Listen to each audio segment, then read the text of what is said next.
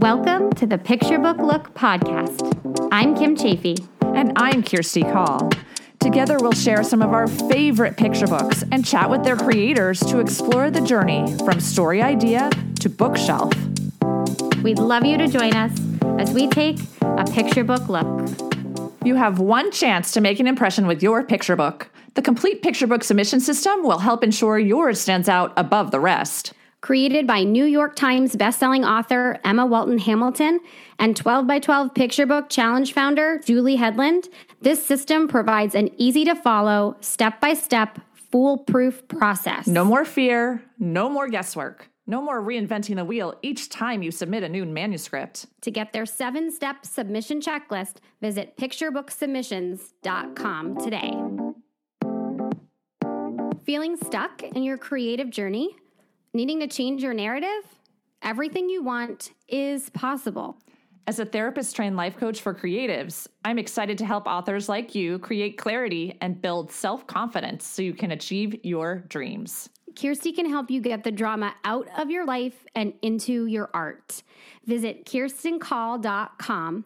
That's K I R S T I N E C A L L com and register for a free consultation today. Hooray! I can't wait for us to work together to get you where you want to be. Hey, Kim. Hey, Kirsty. Today's book is sure to be a winner. It sure is. the Big Beach Cleanup by Charlotte Offsay and Katie Rewse tells the story about a little girl named Cora who is so excited to participate in the sandcastle contest at her local beach. But she's disappointed when the contest is canceled because the beach is filled with litter and plastic. I love how one child inspires the entire community to clean up.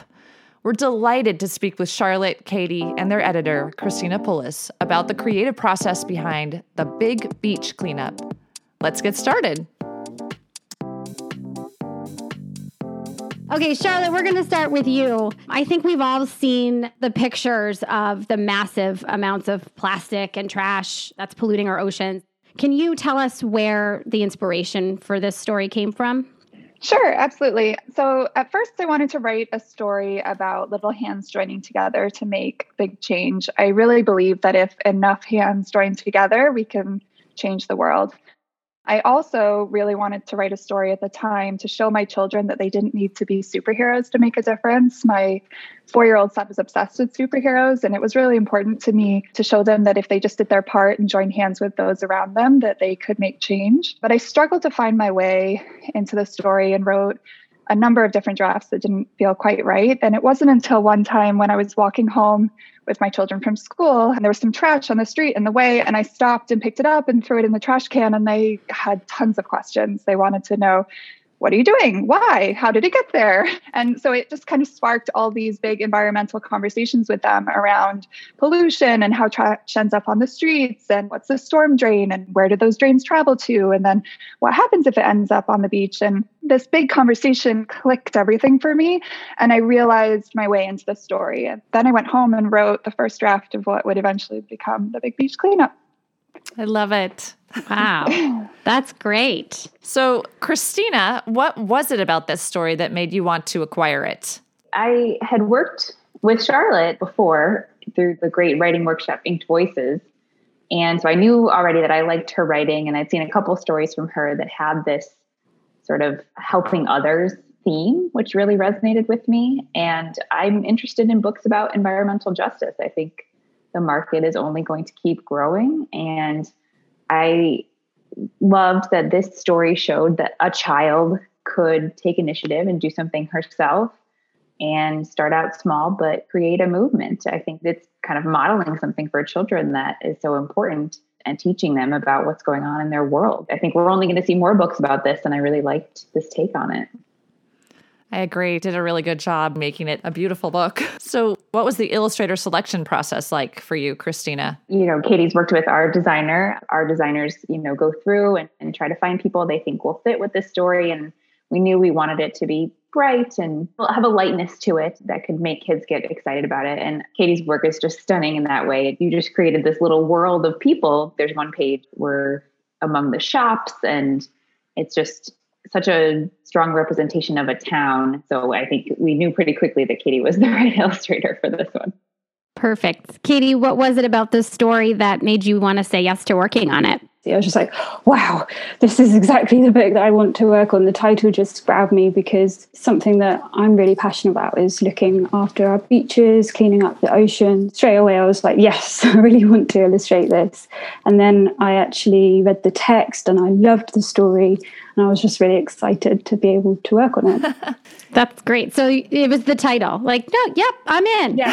See the title? I don't even need to read this manuscript. I'm in. Let's do it. I love that. I love that too. So, Charlotte, can you give us a look into your writing process for this story? Well, at first, I struggled to find my way in and I was actually trying to write it as a concept book and it just wasn't working. And then once my children and I had that conversation and everything sort of clicked. I went home and wrote the story, but it still wasn't working. And it felt a little bit didactic at first. And it was really missing the fun. And so my writing process always is going back and forth with my critique partners. And for this one, they were really helpful in helping me dream up that element that kids would connect to and create a character that they could root for and, you know, see themselves in. And so you know, we went back and forth a number of times and came up with a sandcastle competition. And from there, I reached out to ocean advocacy experts. I wanted to make sure the story itself was accurate, and they responded and have been amazing in helping me fact check everything. And then from there, I needed some fresh eyes. My wonderful critique partners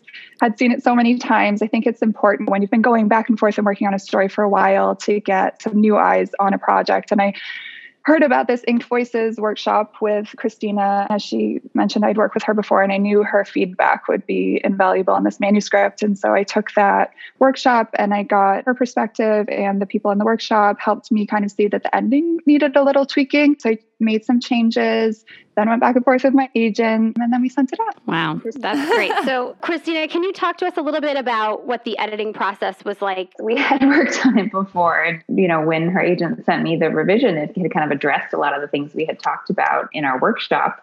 But I know that we were tweaking it a little bit. And something that we played with was the title after that, because it was originally more focused on the hands, how many hands was the title, which I think is a great title and it fits with the book. But we wanted to have something that was a little more blatant. And so that's where we came up with the big beach cleanup. Other than that, it was a lot of just little line editing tweaks. And, you know, in the workshop, we had focused on setting up some conflict for Cora, having a neighbor not respond to her efforts. And I think that's important to show that that's realistic, that might happen. But Charlotte had already tackled all that.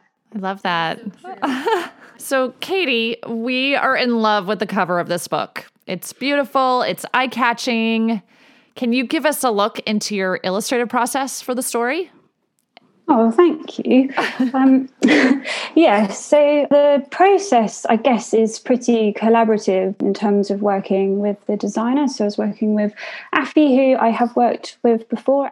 She had some ideas initially about how the characters could look. So we chatted quite a bit about that and did some sketches, sort of back and forth settled on how Cora was going to look, and then that kind of meant we could move ahead with the cover design. I think it kept coming up that the cover should be bright and the color palette throughout should be kind of bright and bold. So spent a bit of time thinking about color. Also, I was quite inspired by some of my local beaches, going down to like the sand dunes and things like that which was quite funny to then find out actually that Charlotte's family in the UK, she has some family quite near where I live. So I was thinking, oh, I wonder if maybe they've been to this beach. So quite a bit of time spent in that kind of development and then moving into sketches. I work digitally, so the colour artwork was digital using Photoshop, but I also scan in textures, sort of things that I find, and also textures that I make as well. So bits of monoprinting and things like that.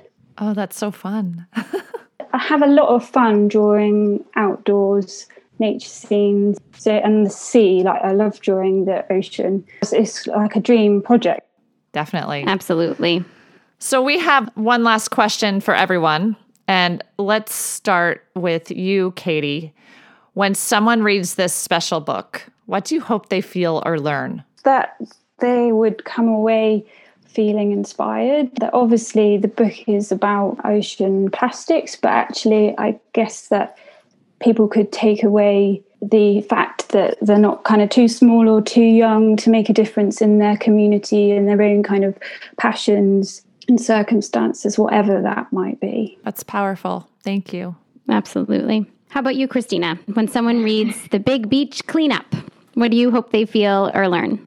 I hope that they feel motivated and feel confident that they can make a difference on their own. You know, I think the climate crisis is a, a huge problem, and I do think much of the responsibility falls on government and large corporations, but the average person can make change too, and an average kid can make change too. And I think that's what Charlotte's story does so well is show that.